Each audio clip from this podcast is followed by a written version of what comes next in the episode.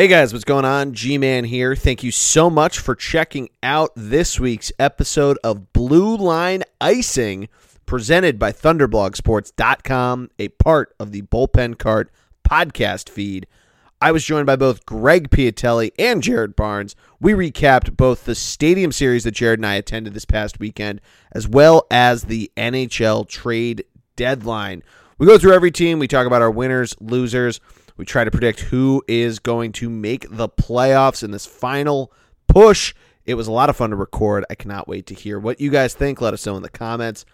As always, make sure you like, share, and subscribe to the podcast. Again, search the Bullpen Cart on iTunes, Stitcher, Spotify, wherever you get your podcasts. Follow us on Twitter. ThunderBLG is the handle there.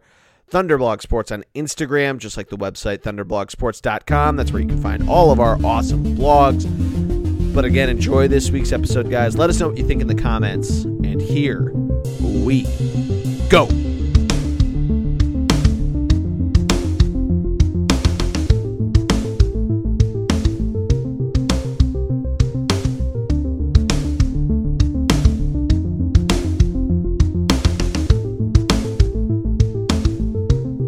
And we are live. Welcome to this episode of Blue Line Icing, presented by ThunderblogSports.com, a part of the Bullpen Card podcast feed. I am the G man, Geordie Connell, of course. Joining me, as always, is my man Greg Piatelli from Boston, and also from just right down the street here in Philadelphia is my good friend and yours, Jarred Barnes. Gentlemen, how you doing? Geordie, it's been a while since we've uh, we've done a three a three way, so uh, Nice. True. you're gonna have to uh, you're gonna have Yeah. to you have to set us up Somebody's better than take charge. that. You have to set us up All right. better than that. We'll start with you, Greg. How you doing? I'm excited for our first three way in forever, Geordie. Uh, a three way pod with Yeah. uh, with a guy who knows hockey, so I'm pumped about it. I am too. Jarred, how you feeling, man? Uh, I- I'm I'm come down. The gravel's out of my throat from the uh, weekend here.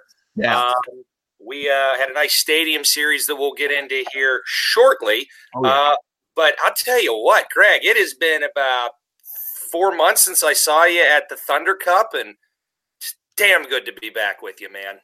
I couldn't agree more. I love it. I know. And uh check your email soon. Thunder Cup three. Little uh little setup email coming up coming your way. But I Jarred, mean, you mentioned it. hang on before you get into it. Have have two people become quicker friends than No, that's Jarred and I? no, that's one that's one of the more prouder matchings of, of pairings in our golf tournament for those that didn't pick up on it, the Thunder Cup of uh you guys becoming fast buddies, which uh it just warms my heart. You guys and our good buddy Jim, who we'll we'll reference in a few minutes at the Stadium Yes. Series, and Jake, they uh they had a nice little Ivy League connection in their first Thunder Cup together way back in 2017. But uh you guys have the you guys have the bromance of of the tournament, I think. I, I I mean, we were in the cart together, and it was a lot of good shots and a lot of shitty shots, and just shots in general. He the guy had a flask with him. It was the weirdest thing, and maybe a cigar. I can't really remember, but it was it was fun. I mean, truer words and truer friends have never, never been spoken. Truth. That's truth. Truth. All right, well, let's get into it. So this is as Jarred mentioned this past weekend, Stadium Series, the Flyers bringing the home and home back around, hosting the Penguins. Uh, we'll get into the game shortly, but Jarred, let's um for the audience, we'll recap both of our experiences. Um, for me, it started at the Sixers game and got a little rambunctious, uh, as you can attest. We first of before that that got before we got off the rails.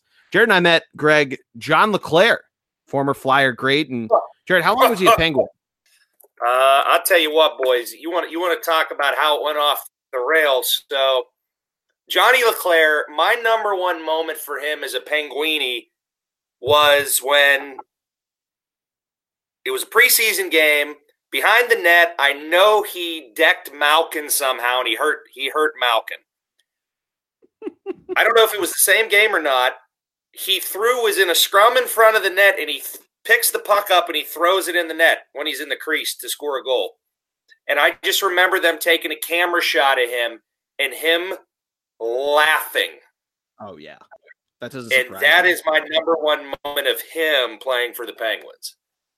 I mean, he just that's what he did. He was the prototype of just a large animal in front of the net who could just he just knew how to clean up the garbage right in front of there. I mean, I think he scored 50 twice as a flyer, just absolute animal when it came to being that big presence and, and one of the definitely the American greats, uh, UVM grad. So, you know, he's got a you know nice little experience there. Um, but yeah, I mean, definitely, uh, Greg. The moment was Jarred comes up right after we've met him. Jarred comes up, meets John, and the whole bar seemingly turns to Jarred. And Jarred owns the moment that the whole bar, the bar, the Broad Street Bullies Pub and Xfinity Live starts to boo him, and Jarred accepts it, owned it like a true champion. I mean, is there is there is there any other way to, uh, especially when a team like the Penguins have just owned the Flyers as of late? Is there any other way to embrace that?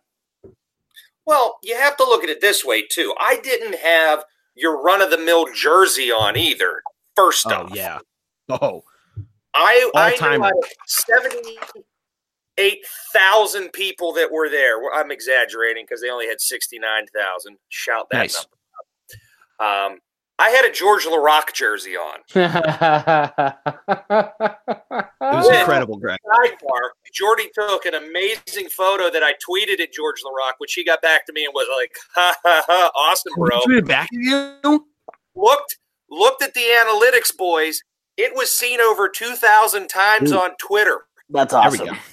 Getting that reach.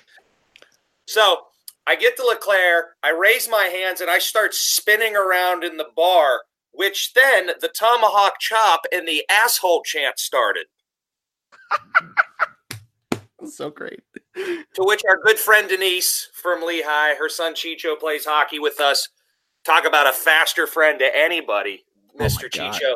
She runs up and goes, He's with fucking me, leave him alone to the whole bar, and the bar was still went asshole. But yes, that's how that started, boys. Yeah, so we have, to have that. Then we lost the car on our way back from Xfinity. So Greg Denise hired a, a car service. She lives in Bethlehem because she works at Lehigh and had a car drive her and her husband down. The car was off was over by the Wells Fargo Center. Ended up par- the guy ends up moving the car between the Wells Fargo Center and the link. He was on the Broad Street side originally. None of us knew this. I lost Jarred. Jarred was with uh, our good friend Justin, I believe the three of us are we're all trying to find each other. We're calling Chicho. We finally find this dude. Our buddy Jim, who's coming to the game with us, finds us. I'm feeling it. I've been drinking since like 11. My good buddy Joe Mart, who'd come to the Sixers game. You were in a Um. I was on a good pace, and I, forgetting the contents of a cookie, ate a cookie. And by the time I remembered that these cookies contained a little THC inside of them, they were edibles, if you will. It was a little too late for me. So by the Well, time, To quote a, uh, another podcast, Banana Land Geordie was there. oh yeah, zom, zom, total zombie, uh, big body high, if you will. But it was probably about 15 minutes before the game. This thing hits me right as fucking Gritty's doing his Lady Gaga springing down from the top of the stadium. It starts to fucking hit me. And Jarred, I'll let you take over from there. You did a good Ah. job recapping my, my night. Uh, quick, quick interjection before. Let's keep the people suspensed here for a while. But quick interjection. An emotion? Um, two things. First and foremost, no worse mascot in sports than Gritty. Ooh, Um, I agree. second thing, you gotta be you gotta be a Philly fan to love Gritty. That's all I'll say. It's like the fanatic. It's like the fanatic. Everybody else hates him, but we love him. that's not true. The Fanatic's not bad. Gritty's just a scum. The second he's thing great. is great. the second thing is is there anything worse than being drunk and being like you know what i need something right now to soak this booze up you know what fuck it oh cookie i'm on a diet ah fuck it i'll eat it is there anything worse than that moment and then Now, then add to it the story that jarred's about to tell i mean i can only imagine the the tomfoolery that ensued so, yeah, so did- go ahead, G Dub. I was going to say that just on that point, that's exactly how I felt. It was kind of like there was hoagies there. I don't know if we had, pre- or no, we had we had a lot of chips. I'd been, I had eaten a hoagie, I had some chips. I was like, oh, a little dessert, and I'm kind of like, yeah, I'm trying. As Greg said, I'm on a diet, trying to lose some weight. So I'm like begrudgingly eating this cookie, like, oh, the chocolate tastes good, blah blah blah blah blah. And then you know, we're 20 minutes later, we're in line into the stadium, and I remembered, fuck, there was weed in that shit. Yeah, so we we get into the game and we had awesome seats. We had the Penguin shooting twice. So if you're looking down at the arena, we had the yellow keystone of the Penguinis looking at us. Greg, we were undercover and there awesome. was no wind. Best seats we could have ever gotten. Dumb sheer luck. Th- thanks NHL for your Black Friday special. So me and Jim Brown are sitting there. The fans around us are pretty good. There's some Penguins fans. There's a lot of Flyers fans. And Geordie's getting a little bots. So then Geordie at some point gets up to go to the bathroom and then we lose him. And I go, Jim, where's Geordie? So we go out to the mezzanine and I spot Geordie. I point to him. We find him. We grab some food. You got a water. You got a pretzel. I got some Chickie's and Pete's, crab fries. So, And then we came. so you walk back you walk out of the box, and Geordie was just standing. He was he was um where you know like the drunk guy look where you're like half up and you're half back. Yeah, I was He was over yeah. a railing.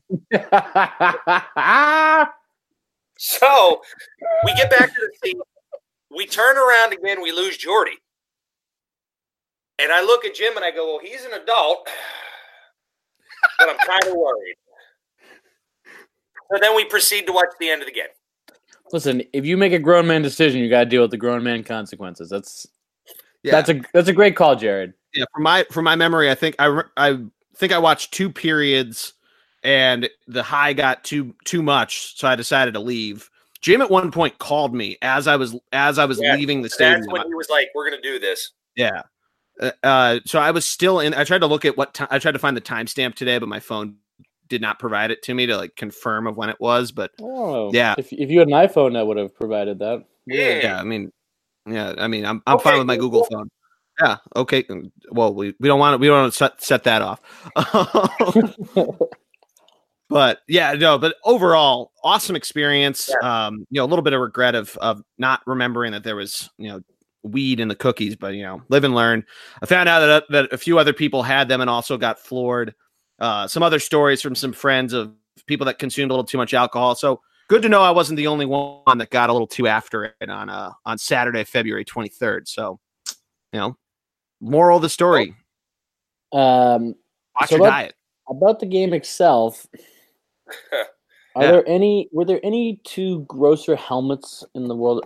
I'm fine. I kind of liked the. jer- uh, Not kind of like, but uh, you know, I, I I did not hate the jerseys. I didn't think they were that bad. The only thing I Blue liked was the Penguins jerseys. That was The the, or not the Penguins helmet. Excuse me. The The, jerseys I wasn't a fan of. not- D- hated the Flyers helmet.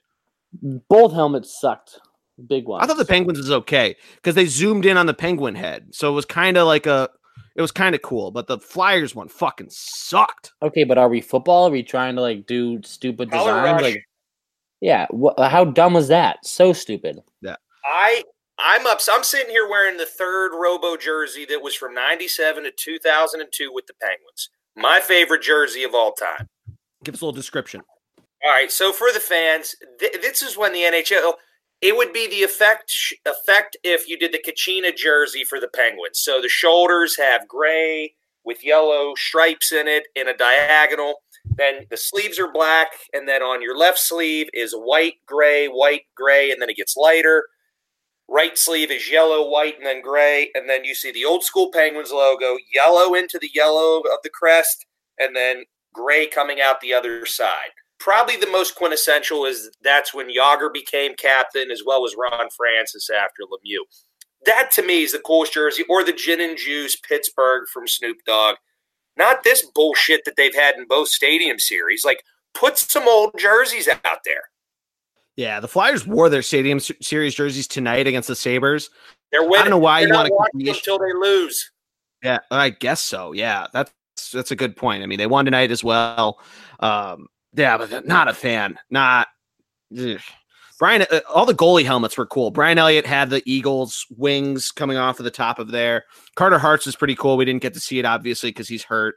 Uh, even Cam Talbot's was pretty nice though. He, I think he had his done a little rush job, but I mean, So, do we I think could've Car- done it too. Do we think? Do we think sending Carter Hart down to the minor league? Well, He's hurt. I'm saying. What I'm saying. Do you think sending him down to the minor league during the All Star break led to his injury rather than letting him sit down and rest like everyone else? Like, how dumb of a move was that?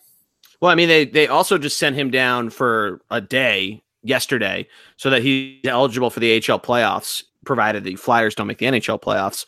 Um, I don't know. I mean, the guy wants to play. He's 19 years old. I mean, it's not the it's not a dumb move. I wouldn't think. I mean, he also played uh, Greg. He played back to back days against fucking Detroit. Then he plays against Tampa when he definitely was was hurt then, and he absolutely was hurt against Montreal. But then has the two first period pulls. I I don't know why you start him in back to back games there, because I mean that can't be can't be healthy. So what's To play- what, what's wrong with him? Lower body or lower back injury. No, that's NHL code for could be any fucking thing. Exactly. Yeah. really, really, really specific by the Flyers. Um, also, I don't want to trust anything that doctors in the Wells Fargo Center say because they are basically witch doctors. Yeah, yeah, that's true. I'm praying I, for I don't know. Boban. You know what? I I think yes, Boban Baggins. Um, I, I really think that you know that all that aside, I think they have to be wary with him. It's just like that young pitcher you bring up. You don't want to Yeah. overdo it with him, and he's been solid, and he's given him a run. If they're doing this right now, I think it's great.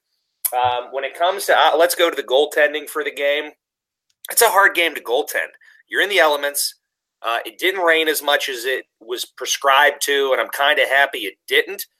But you saw on those those goals that Matt Murray allowed in, which I could kill him for doing that. I mean, it's just like these are the softest goals known to man.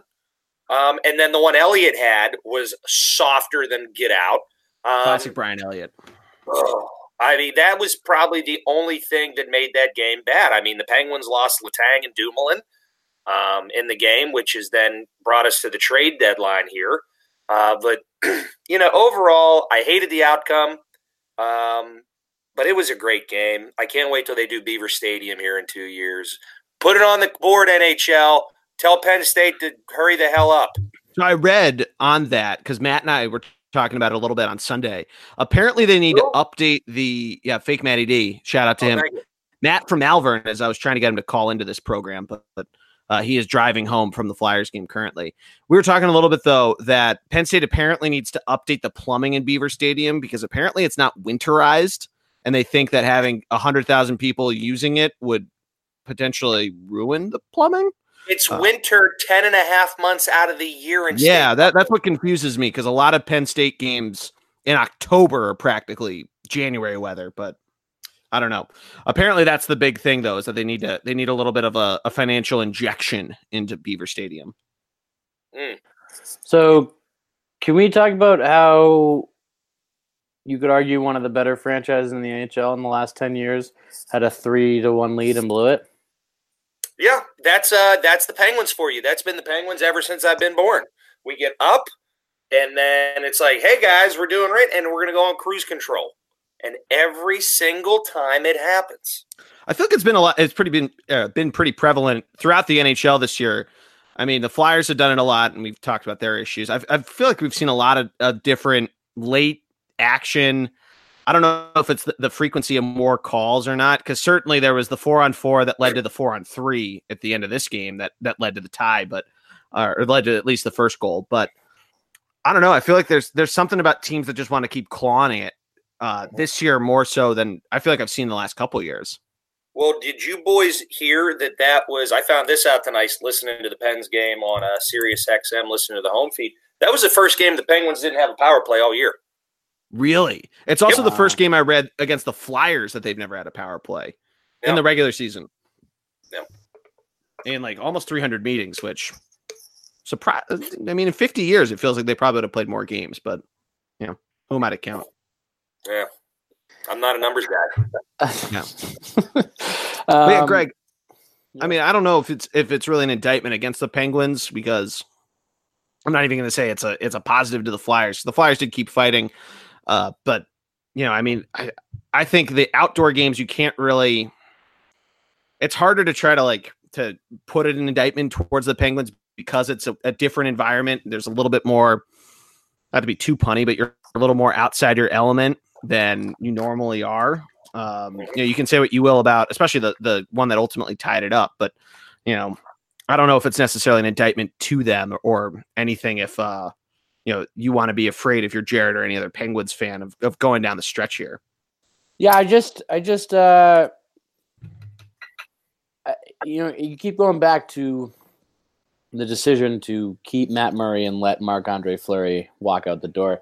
And it makes it seem like because they were thinking future, I get it, but at the same time, your window of of Sidney Crosby's prime is is not running out, but it's getting smaller. So why not ride the better goalie during that time? Why go with the young younger player who is clearly struggling and clearly has been hurt every year?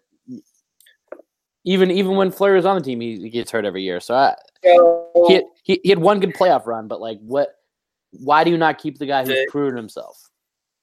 So I, I'll speak to that. It Fleury's time, as much as I like Marc Andre the Flower, uh, his time was up in Pittsburgh.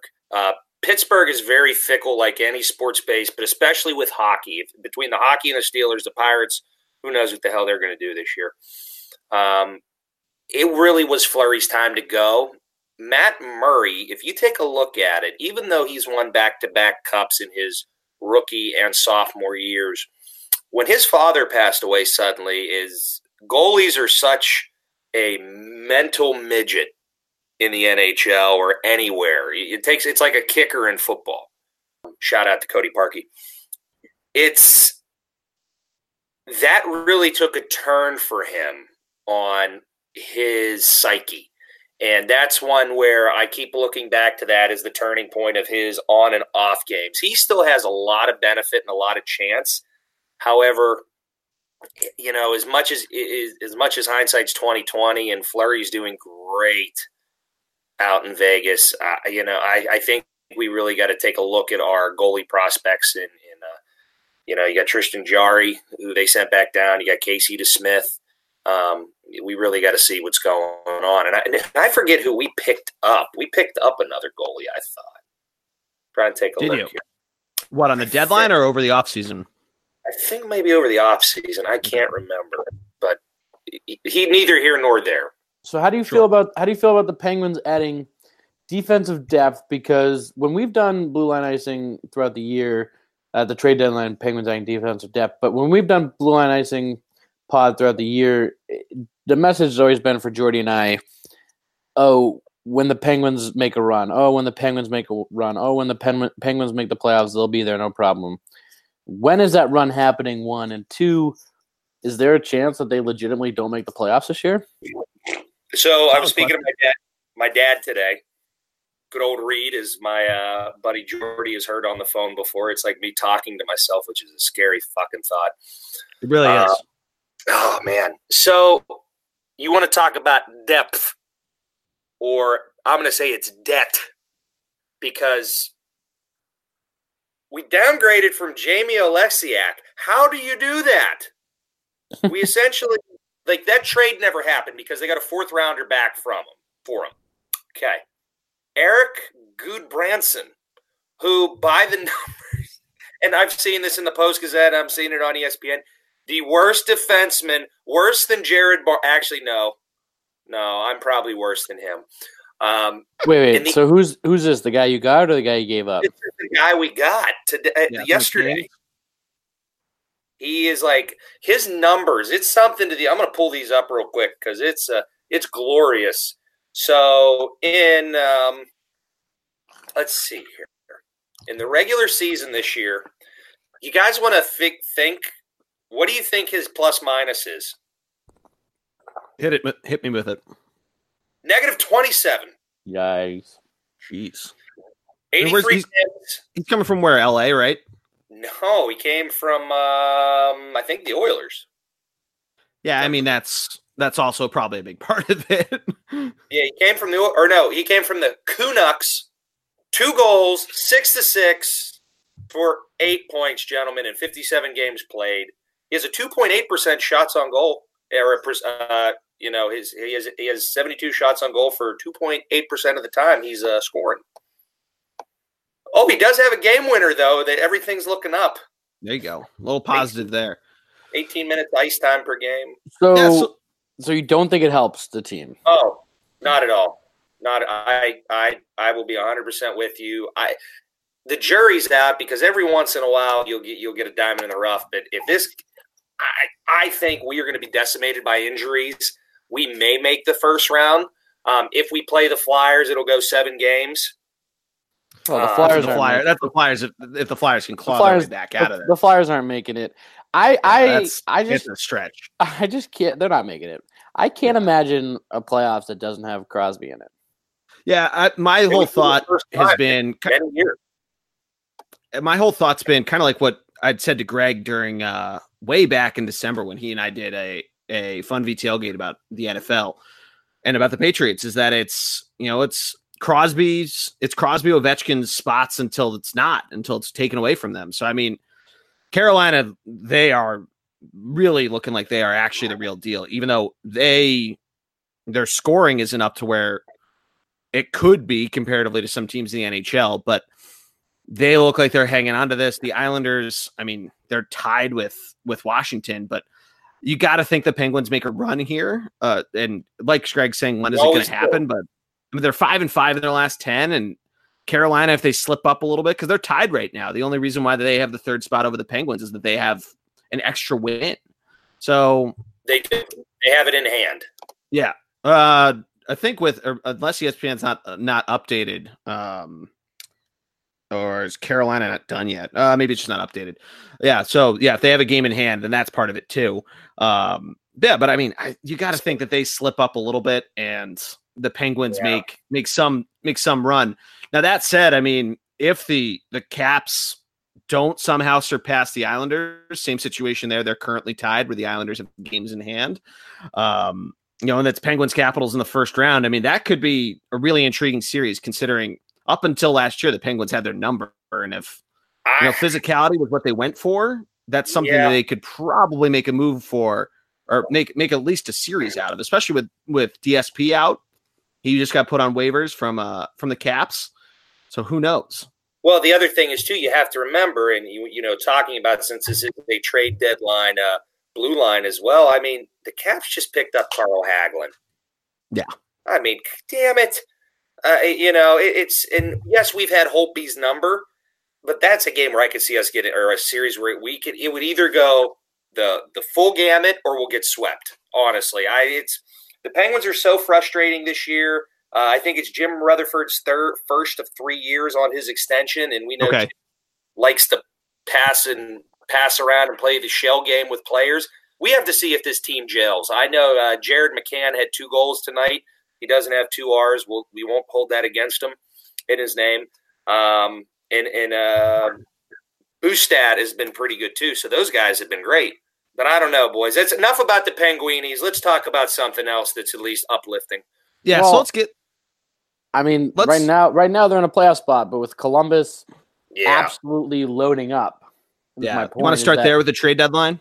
but we still beat them tonight, Greggy.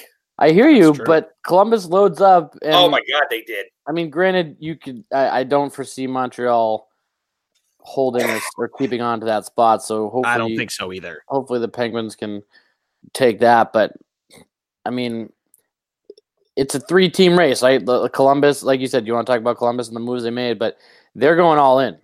Yes, I agree. How do you guys feel about that? Because for those th- for those not caught up, Columbus traded for a number of players. They got Matt Duchene, they got Dzingel. They decided to hold on to Panarin and Bobrovsky, both of whom are UFAs this offseason. It seemed like they were going to, it seemed like Panarin was going to be gone. At some point, it seemed like he was going to go either to Chicago, to maybe St. Louis, to Winnipeg, somewhere in the Western Conference, probably in the Central Division. Then they just decide, fuck it, we're going all in on this. And they're allegedly going to try to spend whatever money that they were going to use on Panarin and Bobrovsky on Duchene and Dzingel.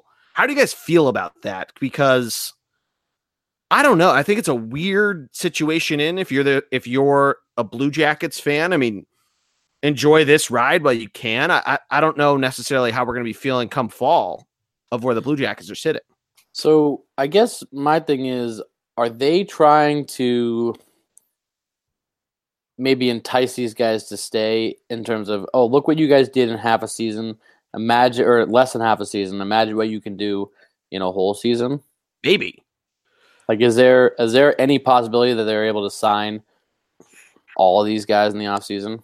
That's the tough thing is that how do you do that where a guy like Panarin feels like he's being sp- that he's having the, the right AAV.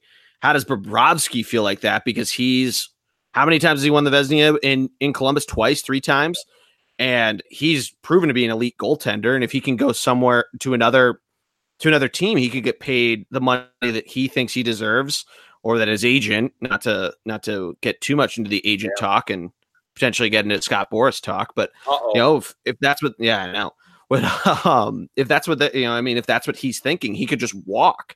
So I mean, the po- the one thing I was going to say with some other teams that decided to sell their upcoming UFAs, you know, I think this team didn't see what happened with the Islanders with potential UFAs that are going to go out and potentially either join a Toronto, even though I don't think Toronto has any more money probably to spend on on superstar UFAs, but a team like that. Wow and get that money and, and instead of getting what they possibly could have go all in which you know it's an old school approach but good for you for the you know for the next four months or three and a half months. I mean mr universe is not going to take the hometown discount. Let's let's be real. Bob is not going to do that and mr universe was bryzgalov on that 2012 Flyers team. Yeah that's all good. It's all good. Yeah i like i like the reference though. I'm a reference guy when I, even when i yeah. get it wrong. Oh great reference. Um, you know, it, it really all depends on you know because torts is torts is torts. Um, man, I don't, I don't know. I don't. I think Columbus they're seeing kind of their for right now their door closing on making the playoffs because they're the redheaded stepchild in the Metro.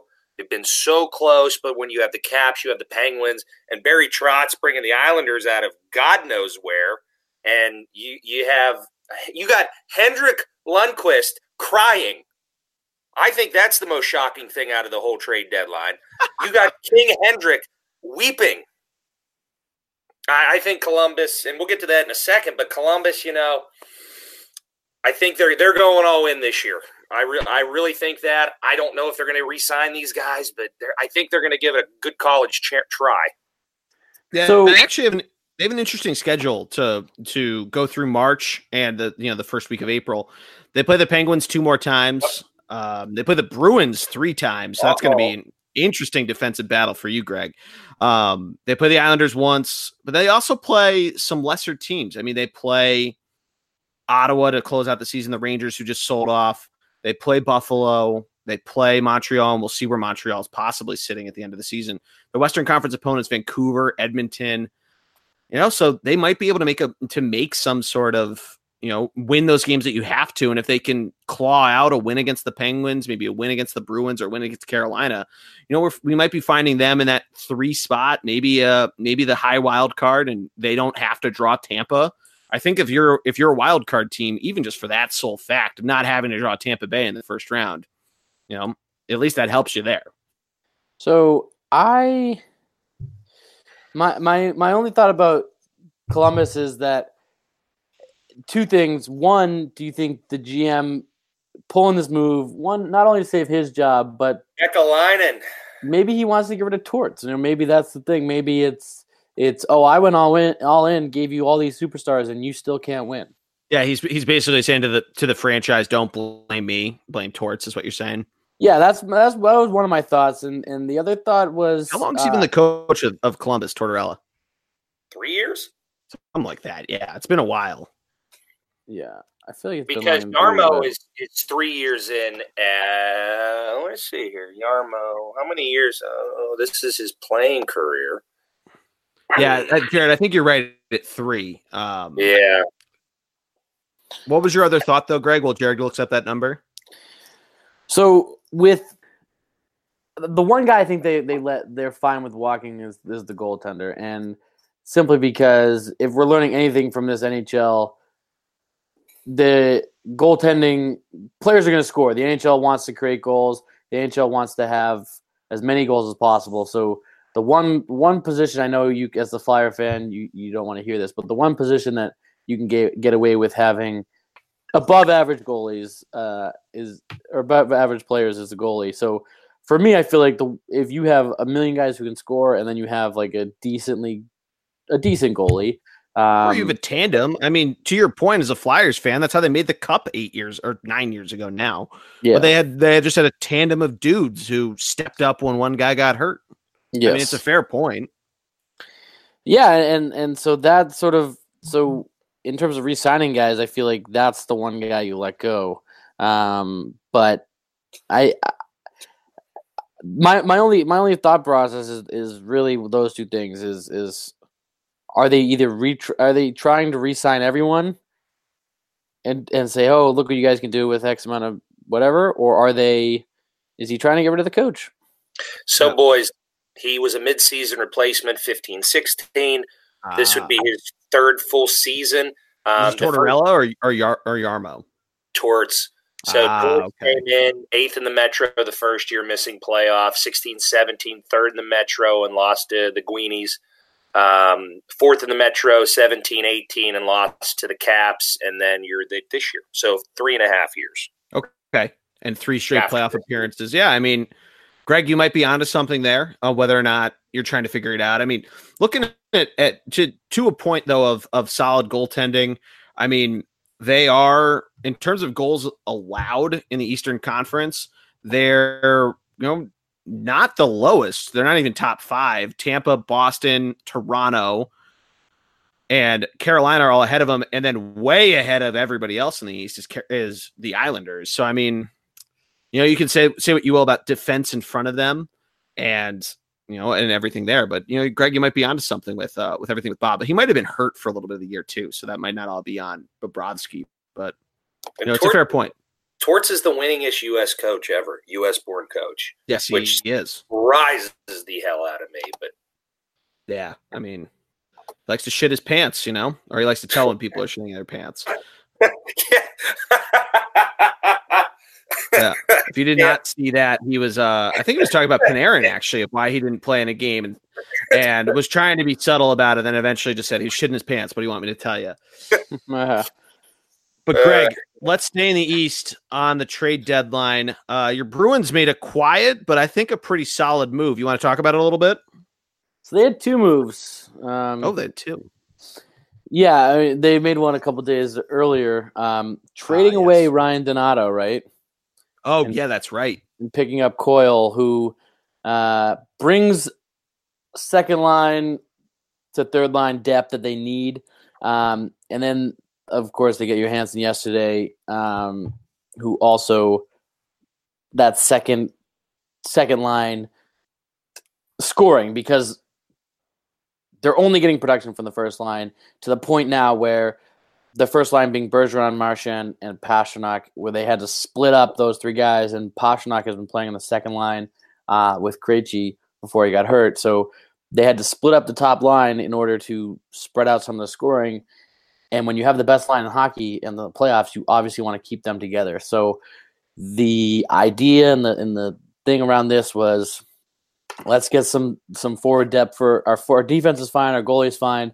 Let's get some forward depth for for the second and third line. Um, now, the experts, quote unquote experts out there, thought the Bruins should have gotten better forwards and more goal scorers. But this move not only helps the Bruins this year, but helps them uh, in the coming years. So uh, Donato, Ryan Donato was one of their top forward prospects and goal scoring prospects. And in three games with the Minnesota Wild since the trade, he already has five points. So uh, it looks bad, and scoring wise, it's it's going to be down the road. It's going to be, you know, we can't believe Donato.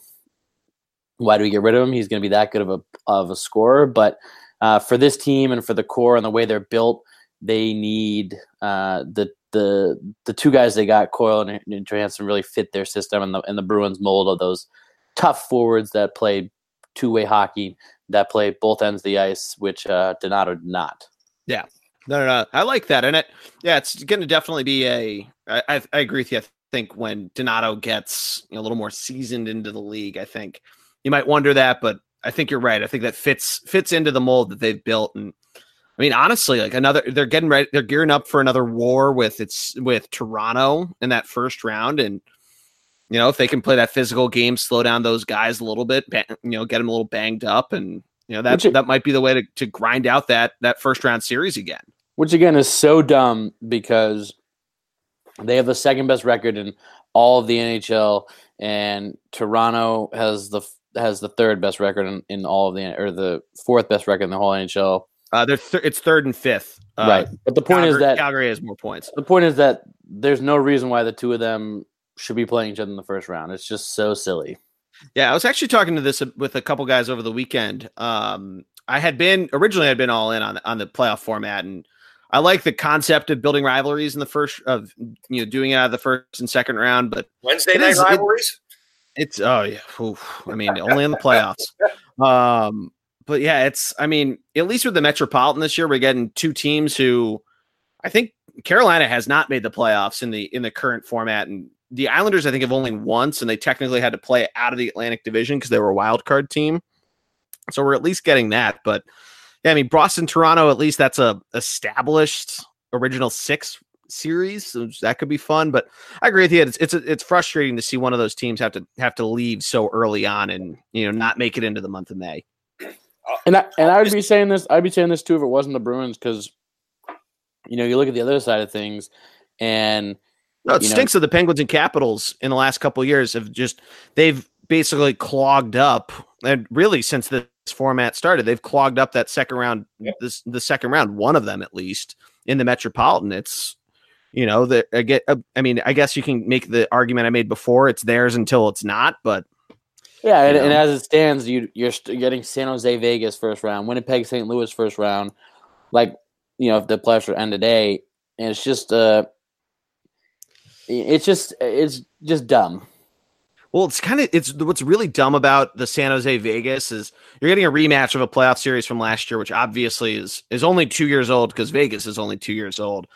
But you're a you're getting in the first round, but San Jose has 13 more points than than Vegas does. They have three teams in between them there, all of whom just happen to be in a different division.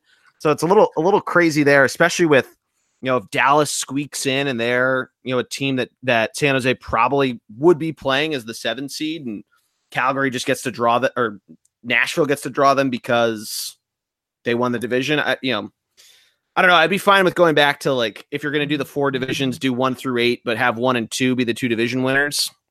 You know, that way you mm. at least it makes more sense than one, two, and whatever the the third division winner is, if it's three or four, like it was when it was still six divisions. I don't know. And before and before we get Jarred's take, Geordie, just want to um run through what the new format is in case anyone doesn't yeah, so if you're not you're not aware, it's basically it's through each division has their own playoff system and the top three finishers in each division. So right now, the Central Division is is Nashville, Winnipeg, St. Louis. Get one, two, and three. Then the Pacific is Calgary, San Jose, Vegas. So they get one, two, three. The fourth seeds are determined as wild cards. So it does not matter which division they are in. But the next two highest teams in the conference get the wild card spots. The first wild card plays the lower of the two division winners. So in this case, Nashville would play Dallas and the second wild card right now would be the Minnesota Wild, who we'll talk about in a minute, as they made a couple intriguing moves. They would play Calgary, but you know, it's it was the idea was to build rivalries through the playoffs, and you've seen Penguins Capitals most prominently of this have now played, uh, I believe, three times in the in the Crosby Ovechkin era, comparatively to just once, where basically you're trying to manufacture these these uh, divisional opponents to play each other more often. Uh, some people were, I was pretty excited about it, and I've gone back and forth. Right now, I'm not a fan, as Greg was saying, that you know top teams in the league are have are exiting in the first round because they've had to play other top five teams. So, Jarred, what's your take on this? We uh we were kind of debating between ourselves, and and we want to we need to hear what you think. I'm I'm just trying to get over who's on the top line again, Greg, for the Bruins. Uh, was the accent came out a little bit? I say P- P- Pastrnak. Pastrnak. Pastrnak.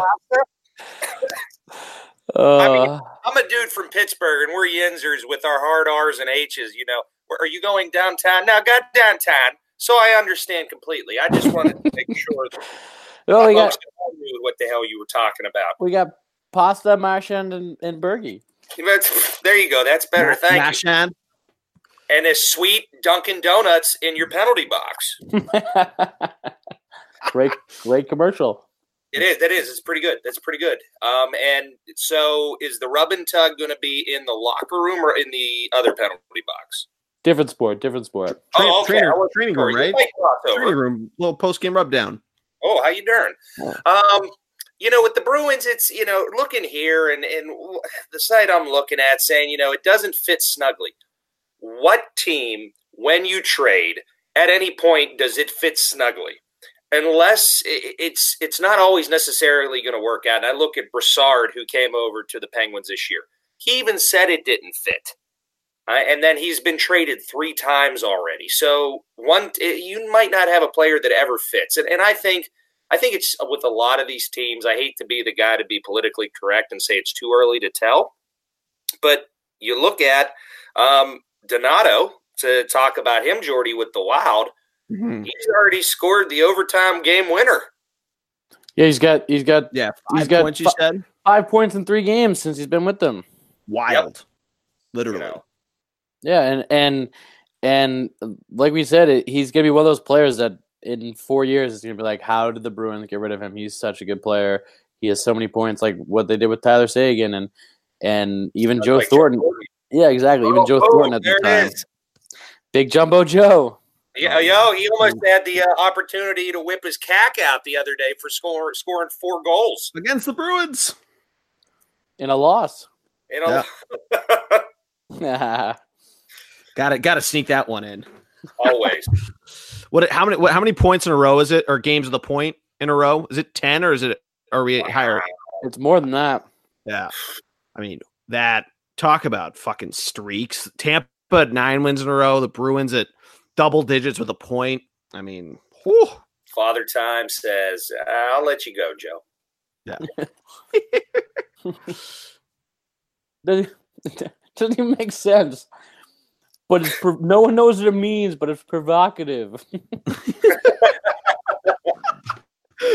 oh my god! All right, boys. Who else do you think won Conference this trade only? deadline? Eastern Conference say? only?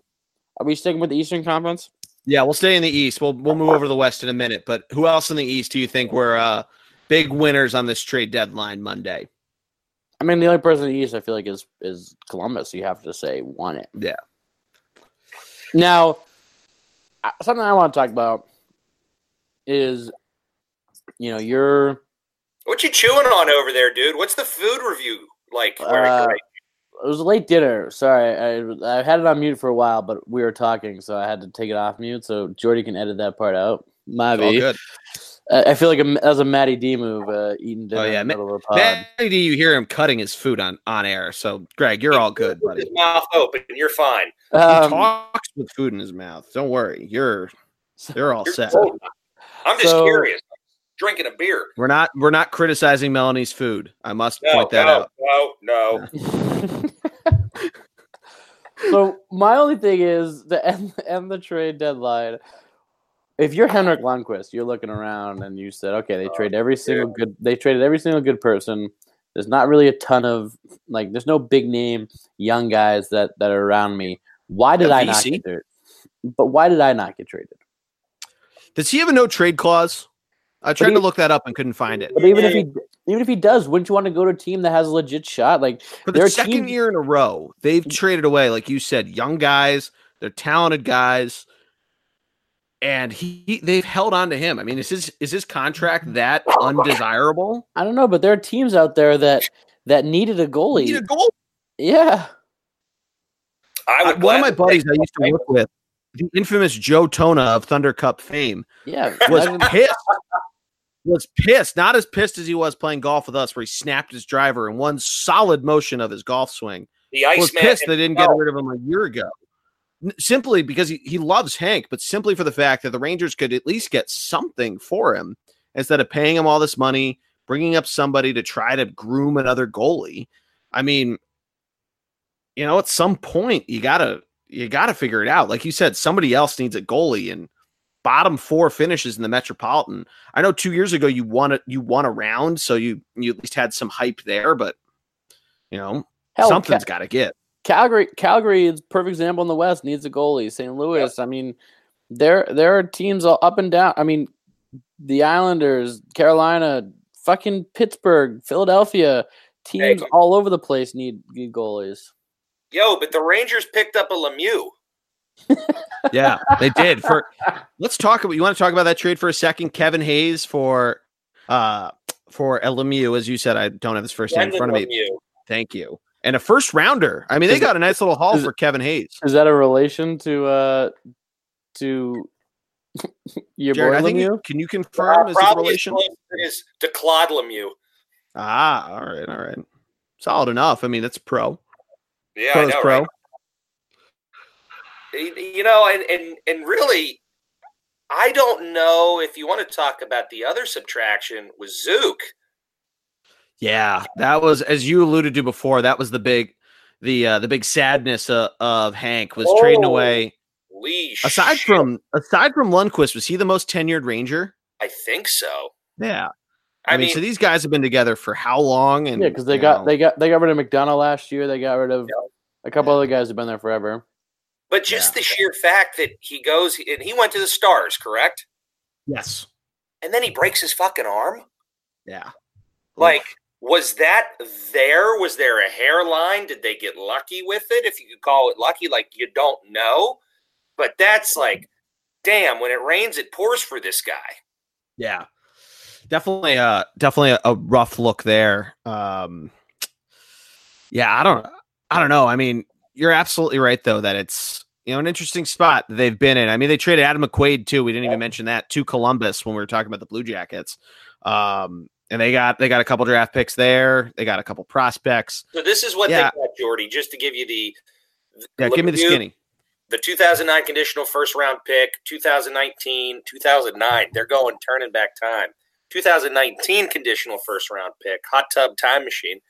2019 conditional second, 2019 fourth round, 2019 seventh round, a 2020 conditional third round, a 2022 conditional fourth rounder, and Julius Bergman. That was the haul from all the trades. Yeah, so I mean, you got a lot of draft picks. You can reload. I mean, I don't know the AHL standings in front of me. Is is are are they good? Do they have any prospects coming up? Do, do we know? Of do, you know, can they call up some guys, get them some NHL experience?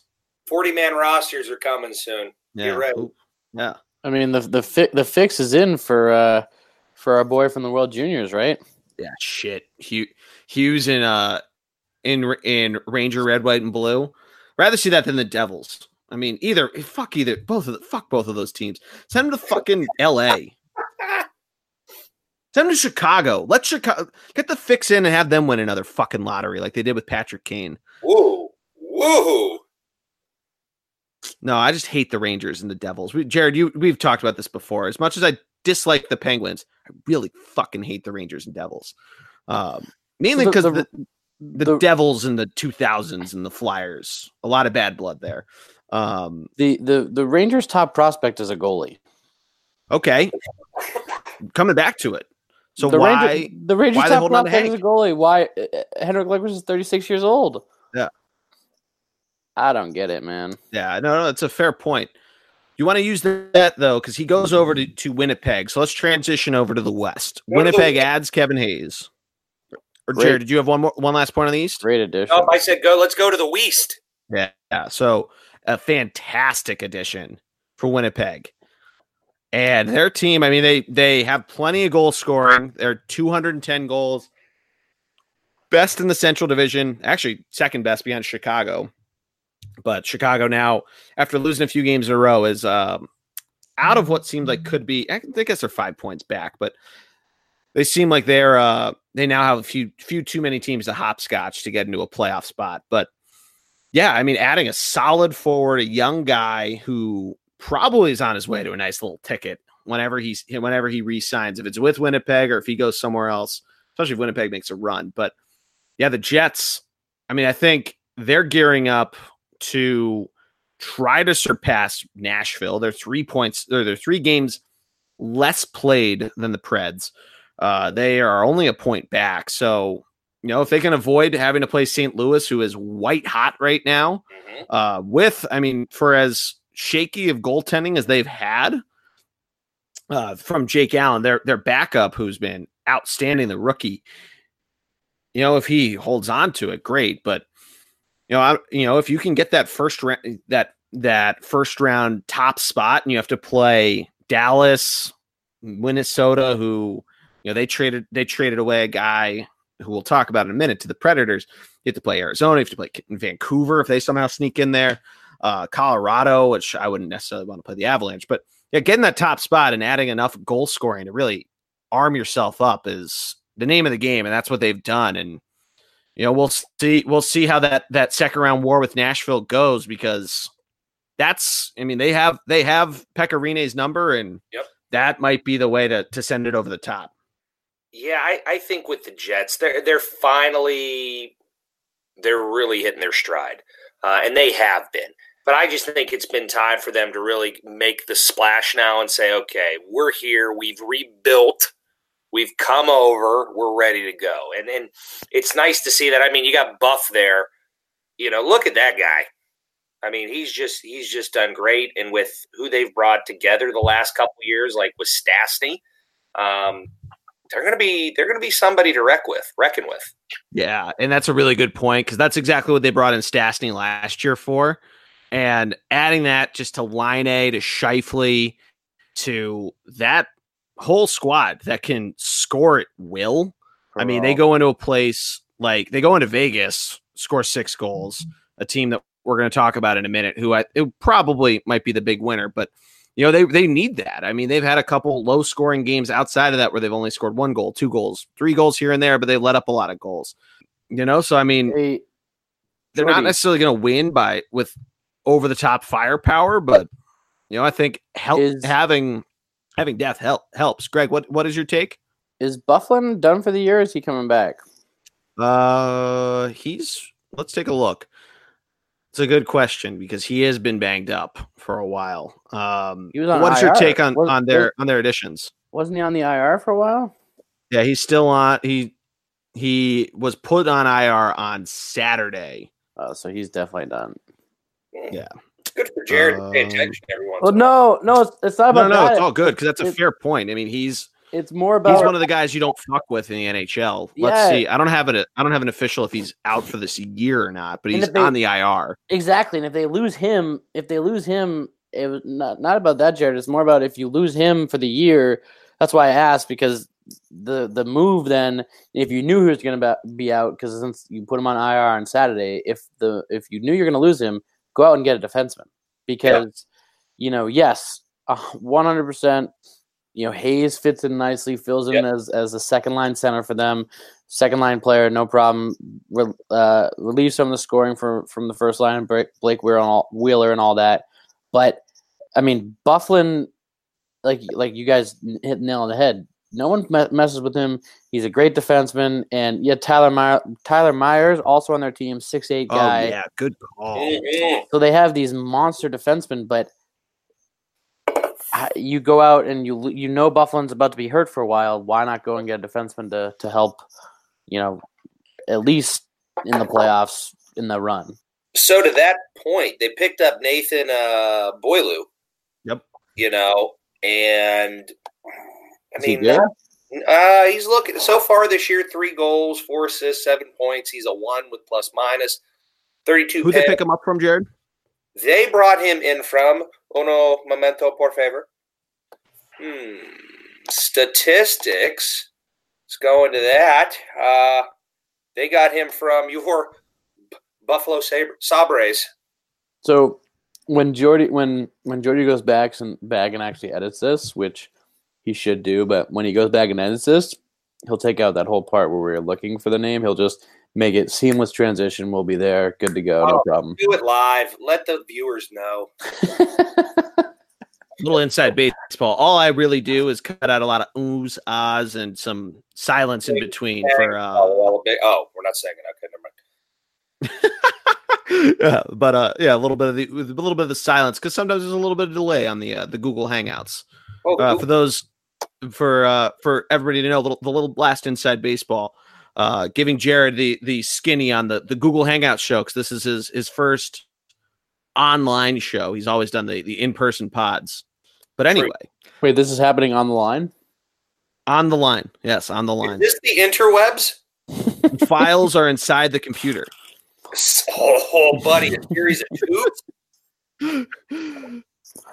What was that? Outlook just made 15 cents somewhere. but let's stay in the Central Division. The Predators made a couple pretty nice acquisitions. I think two guys that fit them pretty well.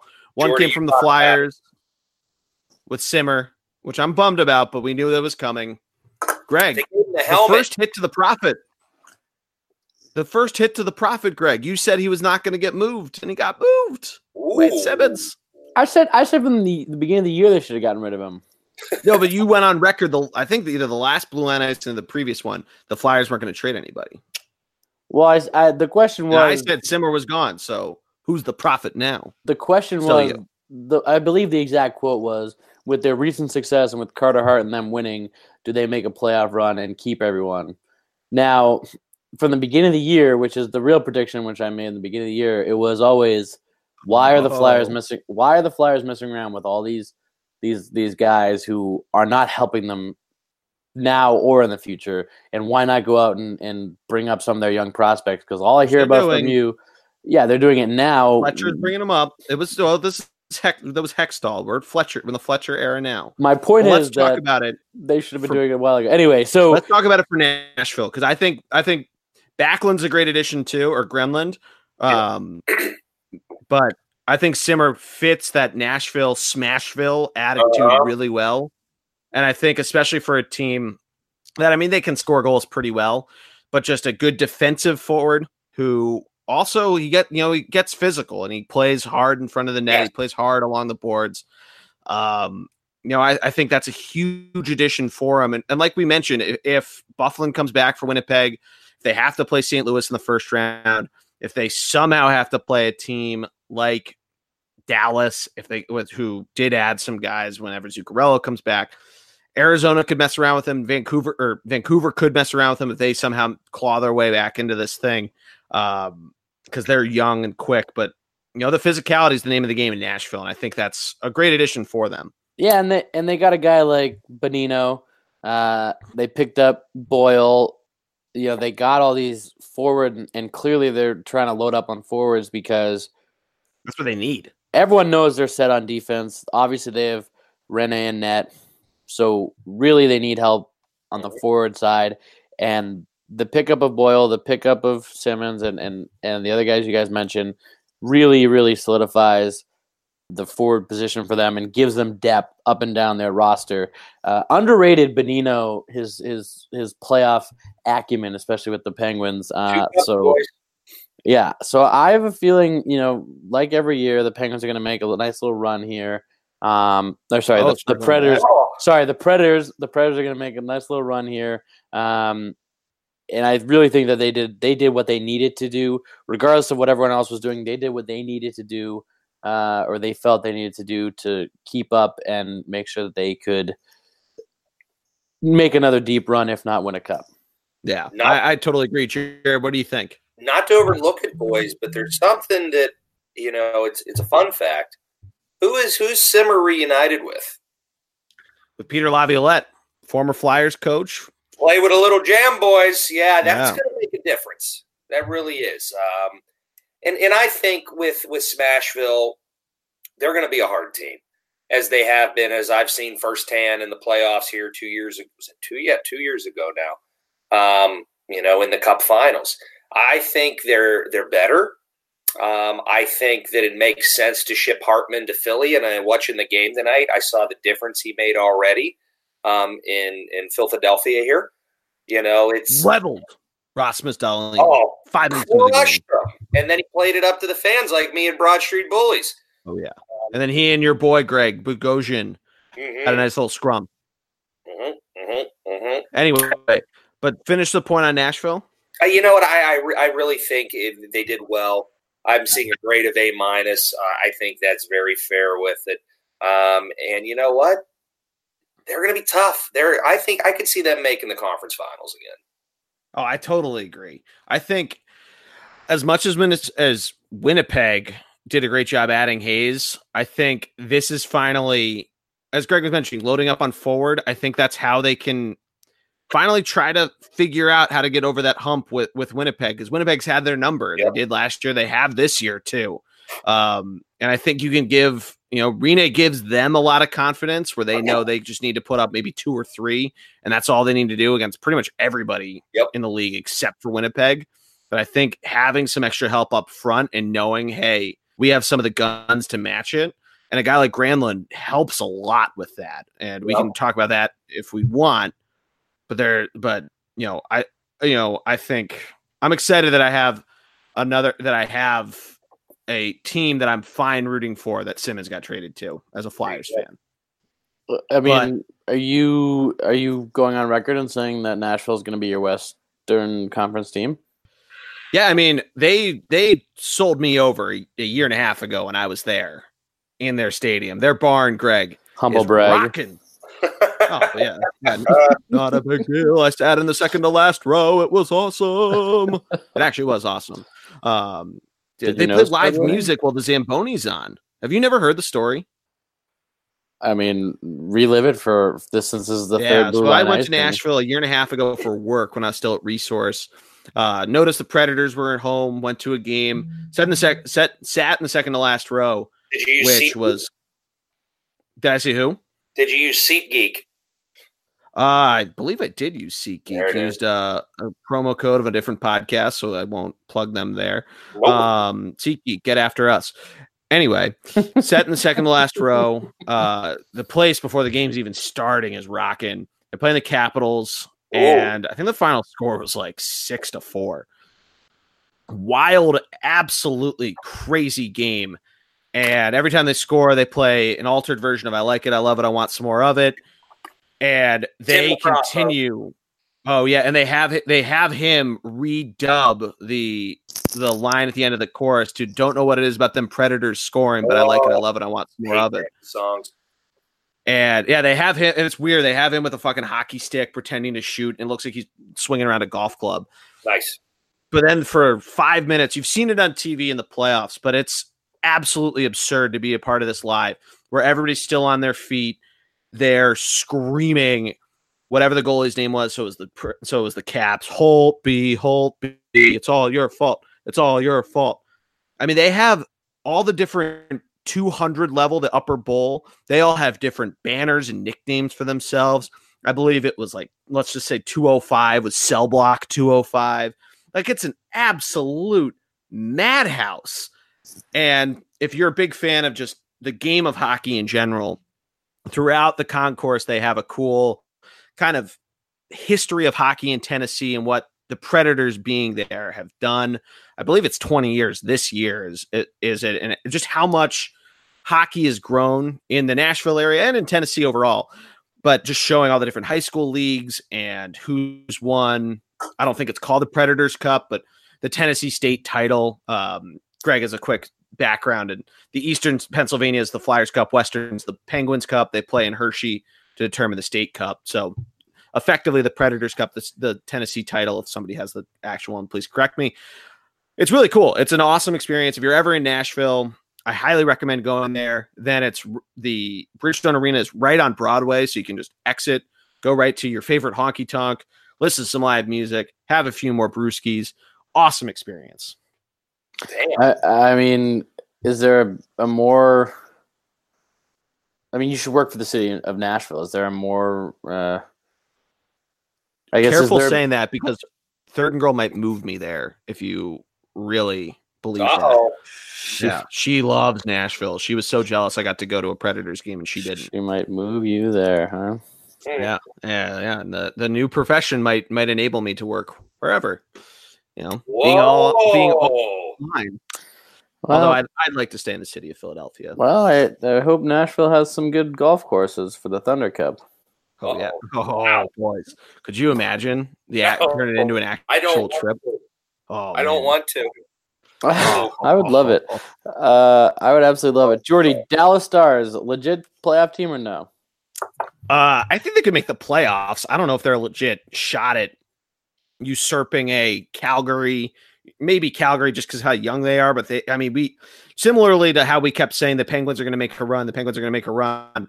We kept saying Calgary is going to trip up, Calgary is going to trip up, Calgary is going to trip up, and they're the only team in the West with 40 wins right now. They have a plus 47 goal differential. They're on a six game heater, 20 games at both home and away, which no other team in the West can say they have. Checking the East, and I don't think any team in the East can say that they're 20 or no, Tampa can, of course.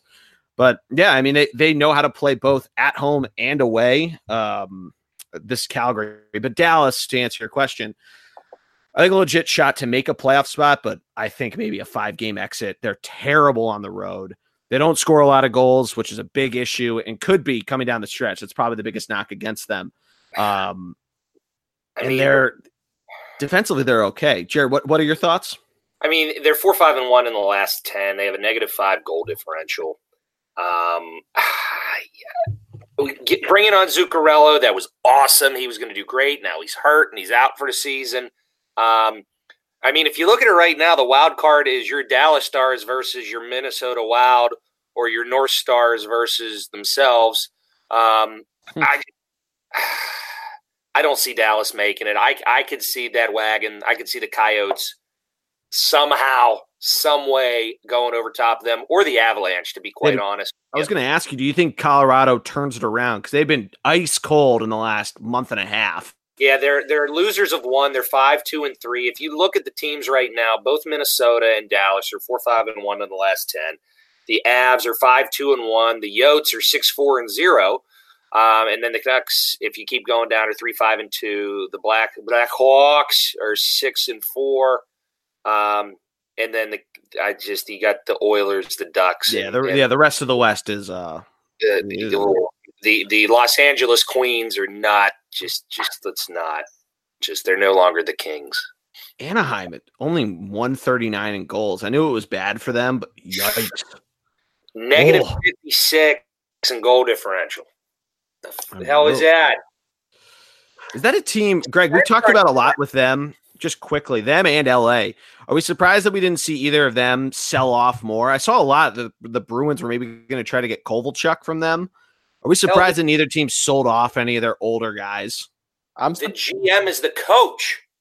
That's a good point with the with Anaheim. Yeah, their GM is the coach. I'm surprised by the Kings.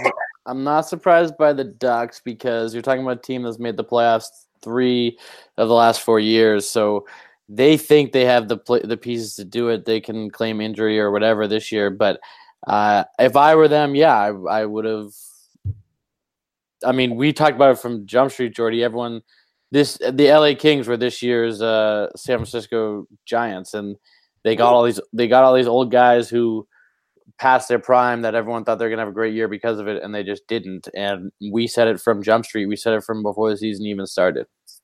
Real return to the prophet there. I'm glad you said it.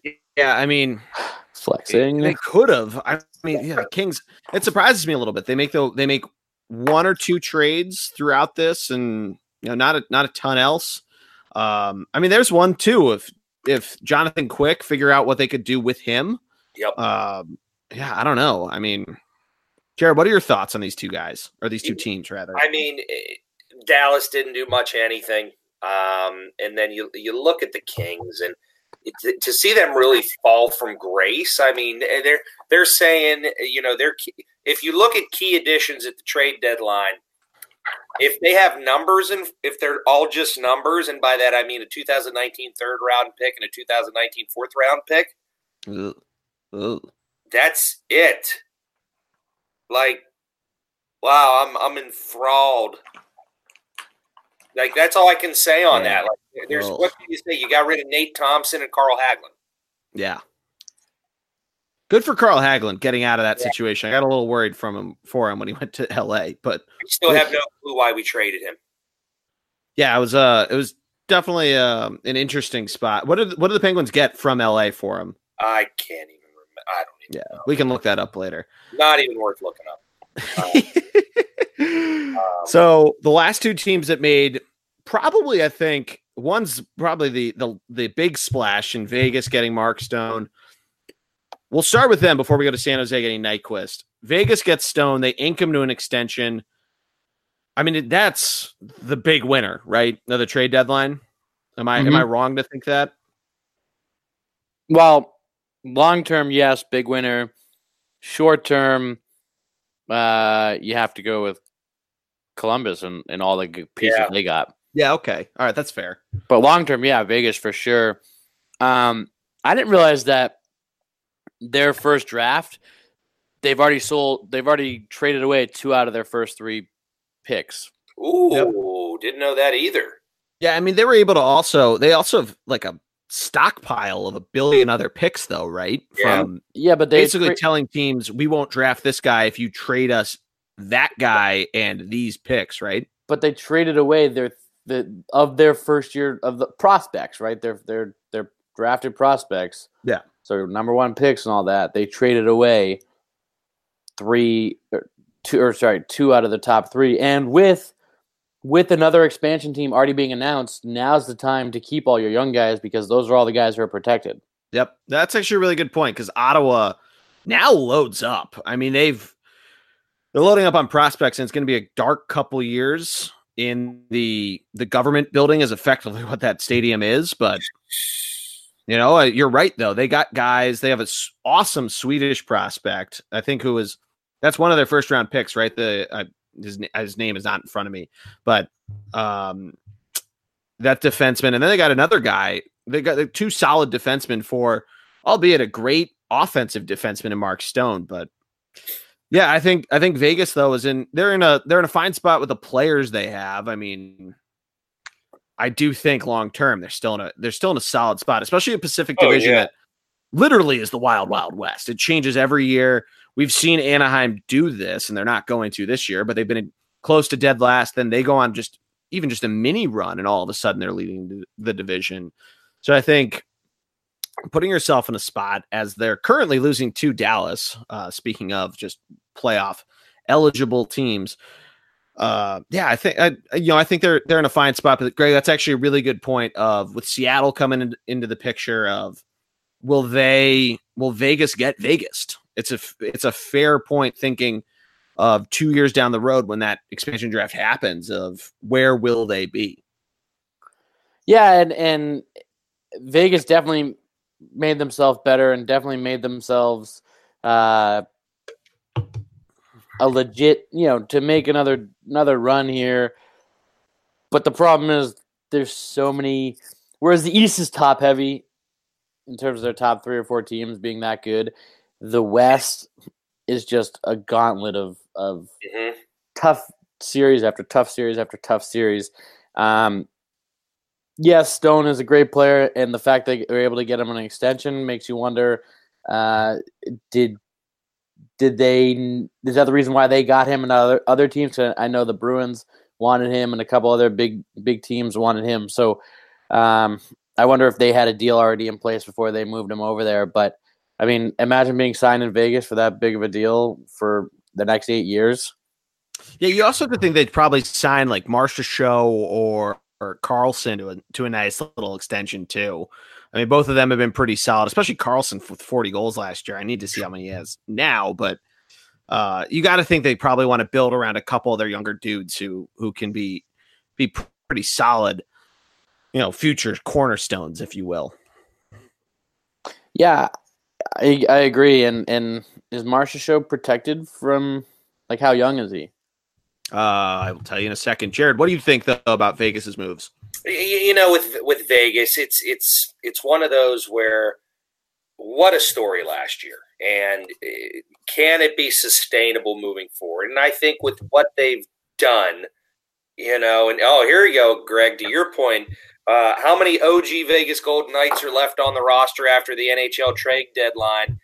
Um, their first game was October 16th, 17, and from the initial roster, um, they've you've had six players leave or been hmm. shipped away. Garrison, Lepsik, Neal, Perron, Sbisa, and Lin, Lindberg. Sabisa. Sabisa. Yeah. What I is mean, the min- What's that, kid? What is the, Uh, I was asking, what's the minimum to answer Greg's question to be protected? Because this is Marchessault's fifth year in the league. Okay. Uh, so in two years, he'd be seven years in, and he'd be he's our Yeah. age, so he'd be over thirty. So yeah, I don't think he gets protected, but No. you know, sign him to a nice little, you know, maybe three or four year ticket, four, four, five, six million a year. Yeah, seriously. I mean. Yeah, I mean, not terrible. I mean, Katy Perry said it best, boys. That's what you get for waking up in Vegas. That's great. That's fucking great. oh man. Hey Geordie, uh, did you see the real story of the weekend that happened Uh oh. in the hockey world? What is that? Did you see the real? Uh, do you want me to? do- You don't want to even take a guess? I'm gonna let. I'm gonna let you tell us. know where he was Saturday through Sunday. You Yeah, we already went over this. Yeah, Saturday is a, a wash for me. Literally, almost got uh, almost probably almost got washed away at some point. Thankfully, we're undercover to uh, Jarred's savvy business business acumen. Hey, So, uh, this guy posted how to hockey Instagram, but Oh yeah, the YouTube video story. he mic'd up YouTube video he mic'd yeah. up his four year old son at what can only be described as a mini mite or learn to skate practice. he was a Uh. Yeah, exactly. If you if you click the YouTube link within the bio, he uh the full the full video is hilarious. it is great. It's And- so great. It it makes you wonder why more parents or why you know why he's the first one to do this, but it also is gonna be tough because every parent's gonna do it now. But I think it's hilarious. I think it's awesome that this is uh that the this dad did this and and uh, one of the more funnier things that you're gonna watch and, and more just bring a smile to your face Mhm. for all those who either were young playing hockey or know a young hockey player now. Yeah, it was uh that yeah, I did see that video and it, it's fantastic. I mean, basically taking the little kids who like to wear their GoPros on fair on ski mountains who are watching themselves go down, you know, the green circles and yo man, I'm the next uh Bode Miller, whoever the hell is. Ooh, do not be Bode Miller. That's actually Yeah. a very good point. Problematic. Um or you know, whomever. Uh, I'm trying. I'm blanking on uh, slalom American skiers or Canadians that you could want to be, but basically taking that concept and throwing it on to mites on, you know, might practice, like you said, and absolutely awesome. I mean, I mean, but that's that's also like what it's all about. You see it a lot with like we talked about the right after the All Star break, where there were so many little kids there who their moments were made of just getting you know equipment handed to them. But this is watching them actually play the game, basically seeing a real life version of those flashback scenes from the Mighty Ducks where Gordon Bombay is narrating the game to himself on the pond. This is that in real life, and the fact that that's still alive and well in the youth of today is awesome to see. I just hope that kid hasn't peaked at four now. Because I mean that that's concerning. But No. Greg, I, I will raise you what the biggest controversy uh, was of the weekend, in my opinion. Uh, I don't know where you were at this point, but why is Gritty's belly button light blue now? yeah, this was this was highly discussed over the weekend. Uh, Did we know it was light blue coming in? I feel like there It was a orange. discussion of his belly button. Oh, it was previously orange. I don't know. Maybe that was the gritty tracker. They're talking about doing a puck tracker. Maybe they decided to, to test it with a gritty tracker. So for the the folks at home, Gritty's uh, came into the game uh, lit up, looking like one of the um, one of the drumline crew from the Vegas Golden Knights. He was supposed to land on land on the ice and landed in a heap outside the rink, once again proving that he's probably some drunk guy from Delco or wherever around the Philadelphia area you may be from, if you're a drunkard and want to be a mascot. And and I say that in jest, being from Pittsburgh so he does that. Awesome. And who was there? It was J. Roll was there. It was uh, Bobo Baggins. Yeah, it was, J- it Um, was Jimmy Rollins. They it, basically everybody had a representative. Uh, Jimmy Rollins for the Phillies, Boban Marjanovic for the Sixers. I believe Tobias Harris was also there. also correct. Um, and Dougie P was there for the Eagles. Did they have a player as well? Was Fletcher Kelce. Cox there? it was Kelce. It Was Jason? Oh, you're right. It was Jason Kelce. Big hockey Dougie fan. He had a bowl of ice cream and then dropped the puck. Yep. So everybody had a representative. I'm surprised So Saturday, I forgot to mention this with the the Sixers. It was the Sixers mascot's birthday, Oh, and Franklin's birthday. it was Franklin's birthday. Franklin the dog, Greg, the Sixers mascot. The fanatic wasn't there. What? Gritty wasn't there. Because Gritty's an asshole.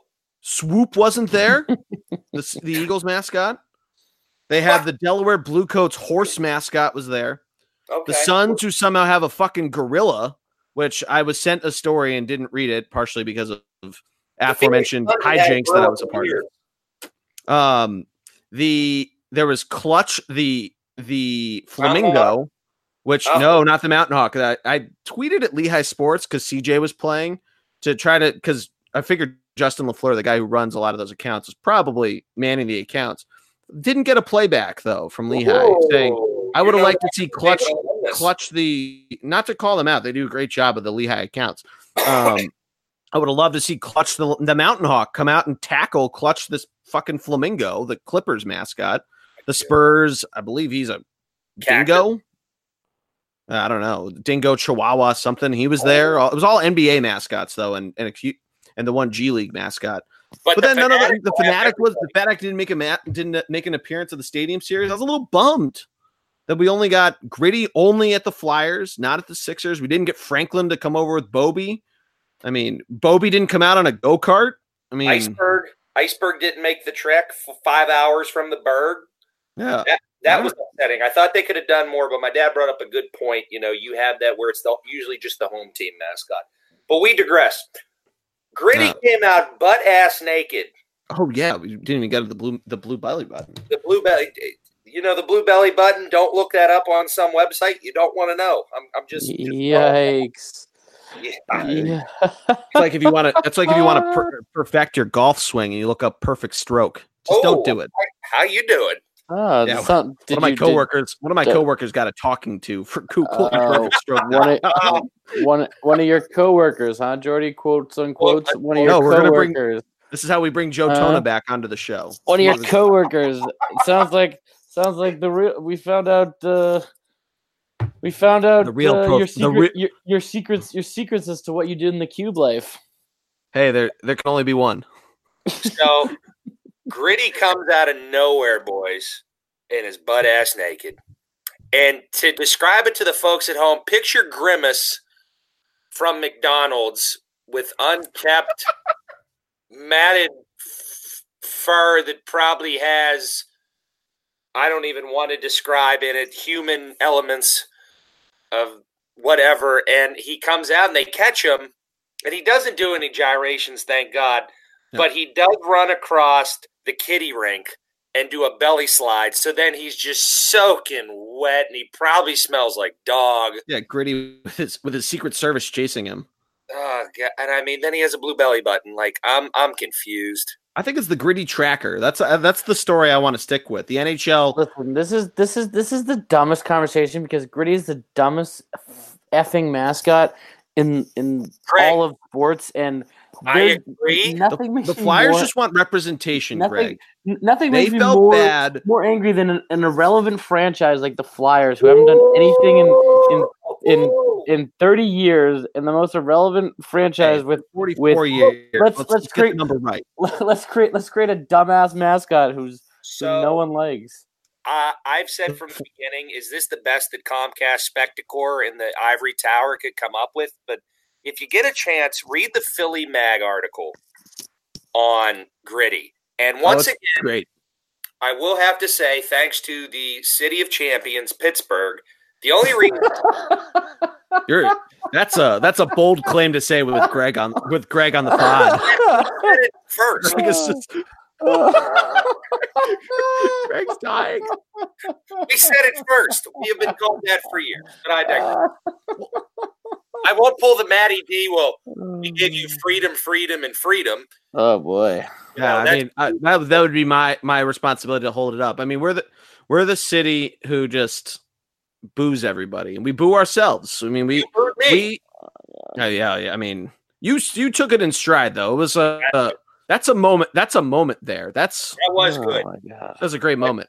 But Greg, just to, just to bring it back, if it wasn't for the Pittsburgh Pirates leaving Pittsburgh, there you will say AHL franchise. You wouldn't have the Philadelphia Quakers, who became your Flyers, and Yeah. without Iceberg, Well, did it effectively became them? Ed Snider started a different franchise. well, tit for tat. Yeah, We gave you hockey.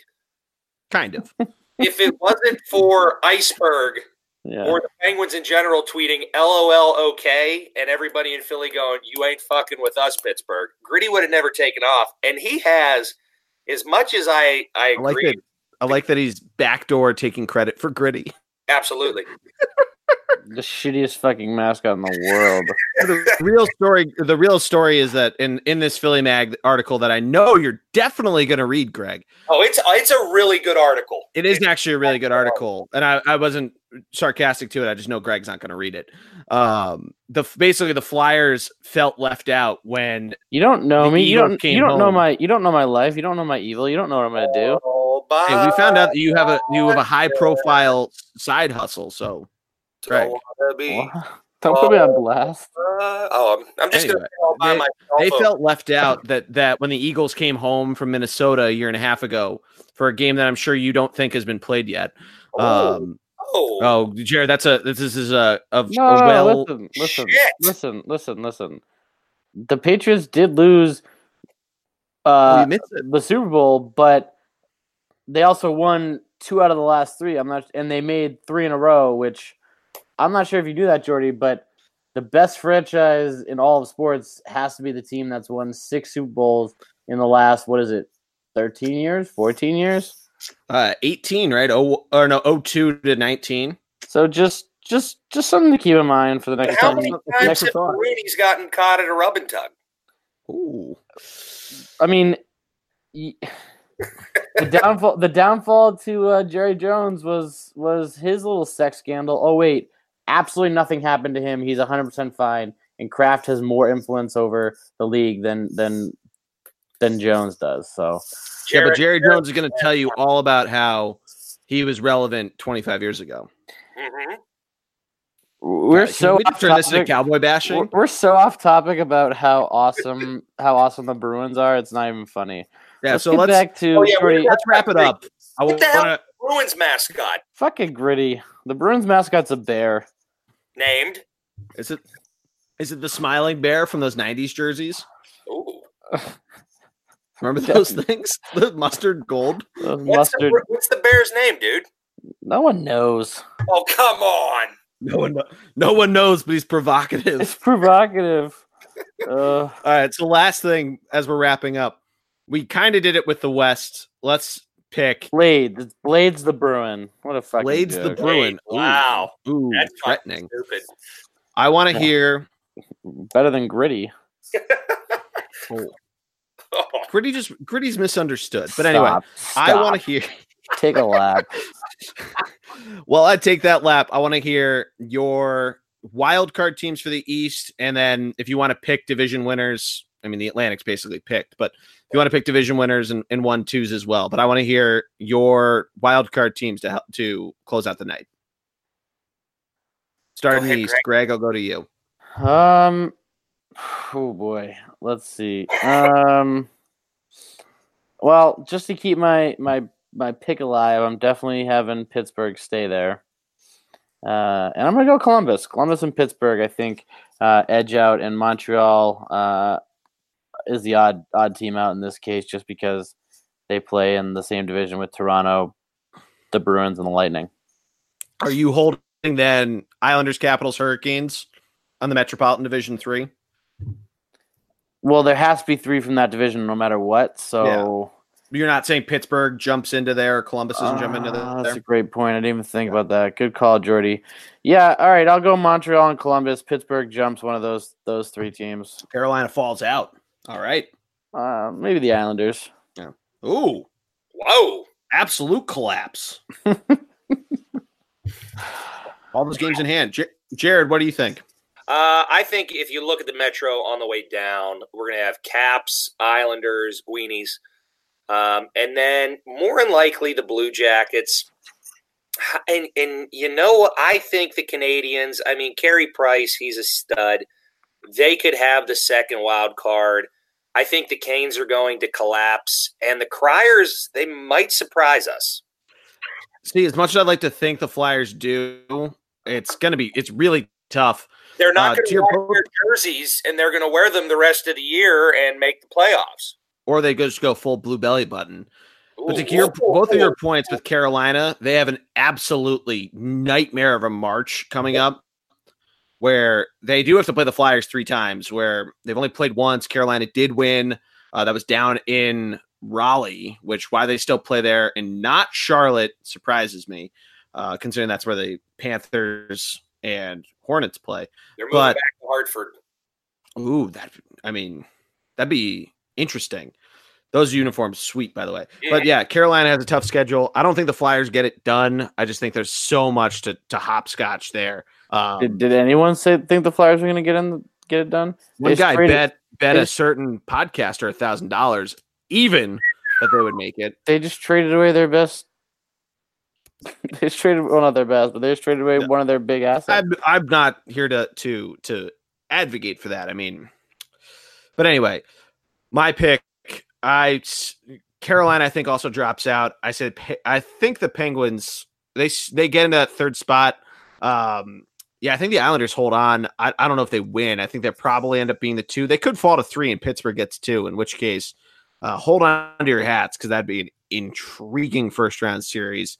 Um, yeah, I think. I mean, that leaves Columbus and Montreal. I think they get it. I think Columbus ends up being the one wild card to play either New York or Washington, and leaves Montreal having to play Tampa, a series that we've seen a lot in the last five years since the format changed over.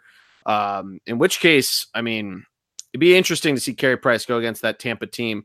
We didn't talk too much about them, but um, They did you know, nothing. them staying pat, you know, might have been the right move. They didn't have to give up anything, and they're still absolute wagon. They did absolutely nothing. Yeah. Uh, which to circle back in, Matt from Malvern, um, the fake Matty D, if you will, he he thinks they were the big winner because they did not make a move. Which And, and he would because that's that's Matt because he does nothing. oh, the shots fired. Although he doesn't normally listen when when he's not on, so We, he we- may never. Yep. He he may never he may never uh he may never strike back. like how many licks it takes to get to the center of a Tootsie Pop. The world may never know. Ho ho. Nice. Go over to the West though. Oh, We did it. We did it a little bit. You asked if Dallas was a playoff team. I want to hear. This is actually a little more intriguing because those spots are a little more up for grabs. Who wins each division? And give me your wild card teams. Greg, we'll start with you again. Jesus. Um. he's playing. well played. I think Winnipeg wins the Central. Wow, Uh, okay. I think obviously Calgary holds on to the Pacific. Okay. Um, yeah, I I don't think Vegas can overcome that deficit. I don't think it's possible for them to. They're 18 Right. points back with Slash, 18 games left. slash San Jose, same Yeah. boat. Um, I kind of like Jarred's pick of Colorado or Arizona to jump uh, Minnesota, but that's a tough ask for especially Colorado or especially Arizona, I should say. So I'm gonna say there's no change. I'm gonna say all all eight teams that are in it now are gonna be in it at the end of the year. Stays stays pat. Same wild card order. So Minnesota plays Calgary and Dallas plays uh, Nashville. No, I think Winnipeg's gonna win the Central. Um, Um, plays Winnipeg. I'm sorry. Yeah. Um. Yeah, I'd say. Oh no, I guess Dallas. I mean, it's seven, eight seed doesn't matter. I guess Dallas becomes the eight seed. Minnesota's the seven seed. Uh, and I think uh, my boy Donato is gonna gonna have a wild play, an unreal playoff series. Um, All right. but yeah, that's my prediction. Cool. Jarred, your thoughts? You know, it, it's one of those where I I do think the Avs or the Yotes are going to get in. Um, with that, I think probably Colorado over the two, as we discussed. Uh, the Wild have a very tough schedule down the stretch, so at least at least one of the stars will get in there, either Minnesota or Dallas. You know, one of them teams that were the were currently are the Slash stars. the Barons. What's slash the yeah? You're damn right. Deep, deep um, cut. Yeah, that's that's pretty good, man. Um, the Kings aren't getting in with their gold and purple this year, as we know. Um, I, yeah, I think, Greg, I think it's going to be. I really think I see St. Louis overtaking Winnipeg for the second. I just have a feeling that's wow. going to happen. I think you just you think they keep riding that wave that they've been on. I think so, and I see the Preds winning the Central. The Fighting Johnny Gaudreau's, they'll win, um, and and San Jose will stay there, and and the Knights they'll. I think they have enough talent just to stay within the Pacific. So take out the Wild, bring in the Lanch. All right, I love it. I like that. Yeah, I'm gonna go. I'm gonna go similar to Jarred. I got Nashville winning the Central. I do think San Jose is, is they've geared up a little bit to to get up there. I think it's gonna be a fun race down the stretch. Um, Nashville's been on a little bit of a tear, so we might see them dip a bit. So I, am going to take San Jose to to overtake them um, in a close race. I think um, it's going to be interesting though. They're going to need to to turn it up, especially on the road. Uh, not that 18, 14, and three is a bad record, but uh, see them see them turn it up a little bit. Maybe tighten up the goalie situation. Uh, yeah, Calgary takes the two. I, I don't think there's any there's any thought that that Vegas tries to overtake them. Uh, Nashville, Nashville number one. I think I think that order stays the same. Nashville, Winnipeg, St. Louis, and then for my wild cards, yeah, I'm gonna actually agree with Jarred as well.